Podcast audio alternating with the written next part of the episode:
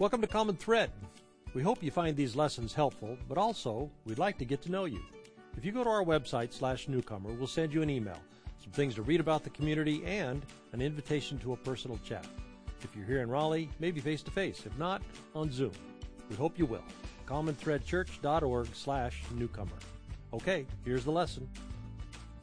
We began exploring this avalanche of change that is cascading upon our moment in history.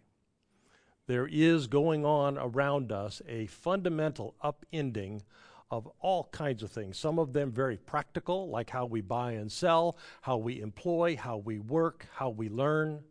But also the curtain is being pulled back on our society, on the parts of the society that are broken, uh, parts that have stayed hidden for a long, long time that can no longer stay hidden. I used a word last week several times, unsustainable. Essential workers unable to pay for a basic living. That's unsustainable. Can't go on. Consistently defunding education as a percentage of G D P for six straight decades. That's unsustainable. It can't go on. Inequity, racial inequity, and gender inequity, and uh, economic uh, inequity. These things are unsustainable. And what unsustainable means is that things are going to break. Things are going to have to change. And history would suggest that we'll get it fixed. Uh, but it'll be a painful process. We're walking into big changes. We're walking into lots and lots of changes, and most of it is as yet unknown. We can't see it from here. We can't see the texture and shape of it.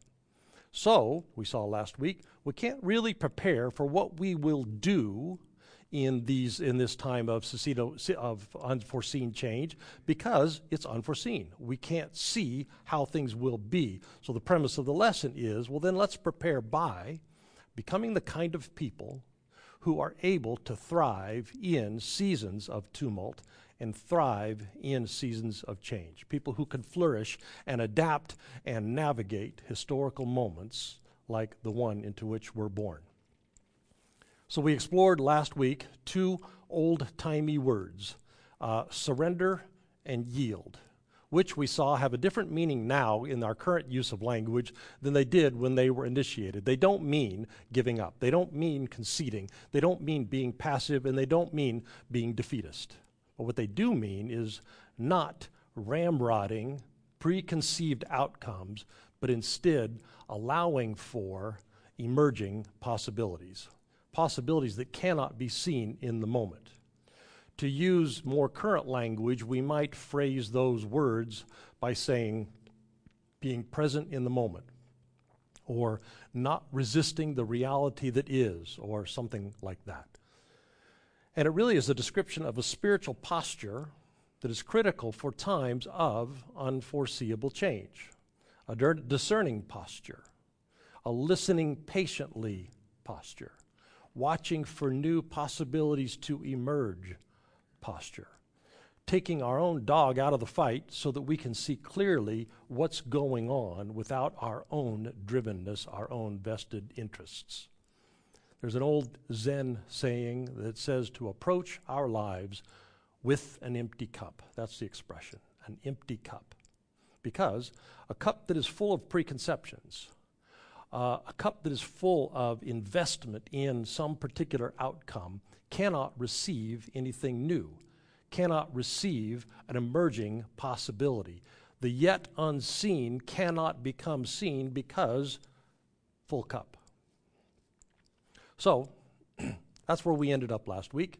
We're going to pick up there today. That's a quick recap. Here, uh, here are the questions that we're going to be talking about after the lesson. Uh, give you some time to be thinking about them. Again, this week, we're going to be looking for real-life examples. What does it look like when the desire, plan, execute habit, when that paradigm goes awry? Because if we can see where it goes awry, forewarned is forearmed. So be thinking as the lesson goes on, where have I seen that pattern? Where do I see it in myself? Where do I see it in other people? And then the last question is, how can we begin to train ourselves to notice when we should desire, plan, execute? It's such a well-rehearsed pattern in our heads. It applies in so many ways, and we do it so much. It's very difficult to not go there at the other times when we shouldn't. And so we could be thinking about how do we train ourselves to know and discern the difference. Okay, so imagine it's November thirtieth, nineteen thirteen. It's the day before Henry Ford starts rolling his first assembly line. Now, you and I, on that day in nineteen thirteen, we already know about cars. Uh, maybe we've even seen one. We've heard about them. Uh, but what we don't know on November thirtieth, nineteen thirteen, is how the assembly line is going to fundamentally change our lives and our society. By dramatically cutting costs, uh, how it is going to integrate the automobile seamlessly into our lives and into our society. This brand new thing, this cost-cutting mechanism, is going to make available to us things that we cannot yet imagine. The implications of the coming change in that moment are as yet unforeseen, unforeseeable, because it's a new thing that cannot yet be imagined. We couldn't see how the automobile is going to homogenize the regional differences in our nation. We couldn't see how it's going to upend who we know, where we live, how we even defined family. We couldn't see on that day in November thirtieth how the automobile would change, how we buy and sell, and what will be available to buy and sell, and how our tastes would change because we would be exposed to different things. We couldn't see how the automobile would change how we date, and how we fall in love, and how we have sex, and how we marry, and how we raise children. We couldn't see any of that. Nobody could. It was a yet unforeseen reality. It was the day before the assembly line started rolling.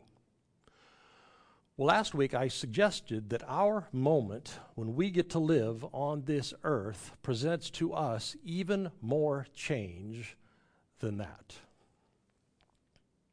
So, how do we become the kind of people who can thrive and flourish and grow and adapt and change course and rethink and revamp all, though, all internal capacities that are necessary in times of change like ours? How do we become those kind of people? So last week in the first "What are you thinking?" question, we were looking for times when desire, plan, execute, when that pattern is really helpful, because there are a lot of times when desire, plan, execute is extraordinarily helpful. We make plans. We do. And when we do, we expect to achieve outcomes. We do. And then when we face resistance, we tend to push against that resistance to get through to the other side. We do. And that is human life. It's how we get through school, we saw during the question time. It's how we persist until we have healthy families and healthy relationships. It's how we raise healthy kids. We do the desire, plan, execute, habit, pattern. So we have got to see how integrated that pattern is in our lives, because when something is that helpful in that many contexts, we tend to apply it across the board. We apply that principle everywhere, always.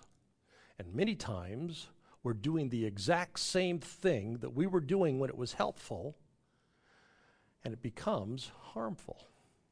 To do the exact same thing that we did that made our lives work in a different context can actually harm our lives. That's one of the reasons that discernment becomes so challenging, because to discern, we have to let go of a mindset, we have to let go of a posture that in so many contexts is the exact same posture that makes life work. So, we could be forgiven, perhaps. It's an easy trap to fall in because it's a thing that we do all day, every day. It's woven into the minute-by-minute experience of our lives. But it's a subtle shift from this pattern, this innate capacity that we have, to a story that we begin to tell ourselves. Without noticing that we've done it, we can shift a story from, I have this capacity to do this thing, to putting ourselves at the center of responsibility for all things, in all ways, in all contexts. Now, we would never say that story out loud, but we can make that shift in our visceral understanding of our lives. That's because it doesn't work, and we would know that it doesn't work, that we don't tend to articulate that story out, sound, out, out loud. We don't say to ourselves, I am responsible for all things, because we would recognize it if we did. If we said the words out loud, we would say, that's crazy. But in our guts, we tend to make ourselves masters of the universe, carriers of all responsibility. Here's a pithy little saying you might have run into along the way. If it is to be, it's up to me. If it is to be, it's up to me. Now we know better. We know that we don't carry ultimate responsibility for all things. We know that this new world that is waiting to emerge is not all on us. We know that. But there's a difference between what we know and what we feel. Because we do feel like, if it is going to be, it is up to me. Which is yet another of many that we've seen. It's another truth that just isn't true enough. It is true that we have agency. We do. It is true that we have capacity. Yes, we do. It is true that we can make plans and execute those plans and persist and overcome obstacles. We can do all of that. It is true. It's true that we often underestimate what one person can do when they put their minds to it. Yep, that is also true. But these things are only true in some ways, in some contexts, and we tend to universalize that to apply viscerally to all things in all contexts. Because they're true so often, planning and executing and persisting and outcome achieving, they exist in so many places, it's easy to slip from that ability to the crushing weight of expectation that we must make our world work, and it's all on us. Parents are particularly prone to this application error, because there's a lot of things that parents do that shape outcomes in their children's lives. That's true. So it's easy to slip into the error of carrying all the weight of every outcome, of every choice, especially when our kids make bad choices, and to feel like it is all on us. So here's our problem. We've got an everyday, normal human pattern that is deeply integrated into our lives, and we tend to extrapolate way beyond its helpful application and to tell ourselves a faulty story that we carry more responsibility for outcomes than we can possibly carry. Counterintuitively, that tendency to overestimate our capacity is one of the things that actually gets in the way of our ability to actually execute change in the world around us. It's one of the things that inhibits us from participating in the emerging possibilities that are waiting for us on the other side uh, size of this uh, change dynamic that's going on around us. One of the primary impediments to holding a watchful posture and participating in the emerging possibilities is our own state of internal anxiety. Our own state of internal anxiety. Now, you know, anxiety is at epidemic proportions in our society right now. There's a lot of good reasons. Broken community is not uh, the least among them. But one of the drivers of our collective anxiety is this very thing. We are not very good at noticing when we should push for a preconceived outcome and when we should not. When we should insit, instead sit still and watch and listen and discern. So I want to illustrate this dynamic that we started introducing last week with two stories today. The first, a time we tripped right into misapplying this dynamic, and the second, a time when someone did not. The first happened in our community in the aftermath of the two thousand eight financial crisis. We Uh, had a, we were profoundly impacted by the crisis as a community. Uh, one-third of our households in our whole congregation were either uh, affected by unemployment or underemployment, a third of us. We had a lot of tech folks, and we had some particular companies that were heavily represented in our congregation, and those companies were hard hit in the triangle, so a third of our households. So you can imagine I met with a lot of people who were undergoing a lot of pain. A threat to one's livelihood, that'll do it. So we, I was meeting with people who were facing the very real possibility maybe we're going to lose our home, who were watching their savings be depleted very quickly, wondering, will our money run out before we find a new job? Uh, several people who had just had to spend their kids' college fund in order to stay afloat during the time. And after I had met with just a handful of those folks, I began to notice a pattern. To a person, they blamed themselves for their predicament. Now, when we got together, we could talk about credit default swaps. When we got together, we could talk about the housing bubble. When we got together, we could talk about unfair mortgage pro- uh, processes. We could talk about the overnight credit being uh, frozen. We could talk about all the things, but when we got to the thing under the thing, they all knew somebody who had not lost their job. And because they knew somebody that had not lost their job, the story that they were telling them was, themselves was, well, if that person has a job, and I do not have a job, and if it is to be, it's up to me, then there must be something wrong with me. Because if it is to be, it's up to me.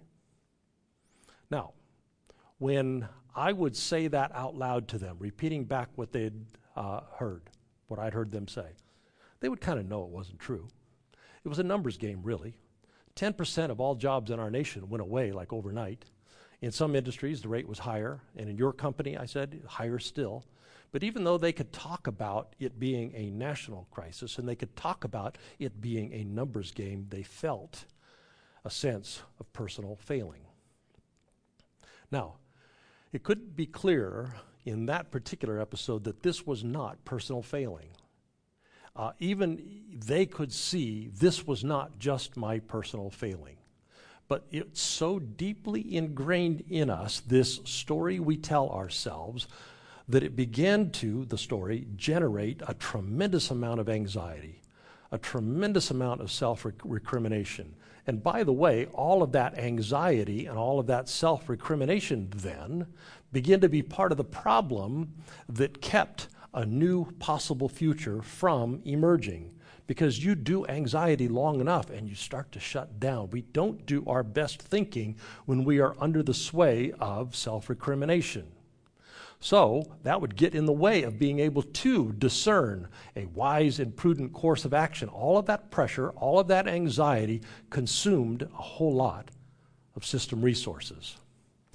Well, to be the kind of people who are going to be able to navigate times of such change, we are going to have to be able to have the internal skill set of disentangling ourselves from deeply embedded, societally shared narratives that we tell ourselves about ourselves and that we tell ourselves about the world and how we try and control the known knowns and the unknown unknowns. The second story comes from this book. Had a different outcome. Uh, Doctor Mike uh, suggested I read this book some time ago. And uh, by the way, uh, just a small note, not part of the lesson, about us moving. Um, it's starting to look good that we are going to find a place. We have two possibilities out there. Both are still confirming with their deacons, but their ministers are both feeling very confident. One of those looks extremely better than the other in terms of time and space and location. So it's kind of we're down to one potential place, and we're still waiting to hear back from three or four others. So it's looking good. Well, I say that because I'm going to miss being here with Doctor Mike because he's kind of become my friend. And we spend a lot of time talking about stuff. I just went over there. We were talking this morning about how things are going. Well, anyway, he told me about this book. And in it, the author told a story about a family who was processing the diagnosis of early onset Alzheimer's with their sister-in-law. Uh, two of the siblings and their families had two very different responses to the diagnosis. Both families had deep love for their sister. Both families had a deep felt sense of responsibility, a deep felt sense of duty to the family. But one of the family defaulted to the drive for an outcome approach. So After the shock of the diagnosis, they went into action mode. Uh, they be, were determined to fight against the disease, determined really to fight against the diagnosis. So they got a second opinion, and then they got another second opinion, and then another, and then another, and then another, searching just a little bit frenetically for some doctor who would tell them something different from the diagnosis that they had received. And then even during the treatment phase, they began to fight over protocols because they kept pushing for a way to not have to accept this awful, awful news on behalf of their sister. They did feel a deep love for her, and they wanted dearly to have a positive outcome for her, which seems admirable, fighting for a loved one. Except it was exhausting, and it was stressful, and it led to lots and lots of conflict within their own family, but also with the medical fo- folks. Uh, their approach created a tremendous amount of interior anxiety, and interior anxiety comes out in actions and words, and it was just exhausting. But that's where you go when, if it's going to be, it's up to me.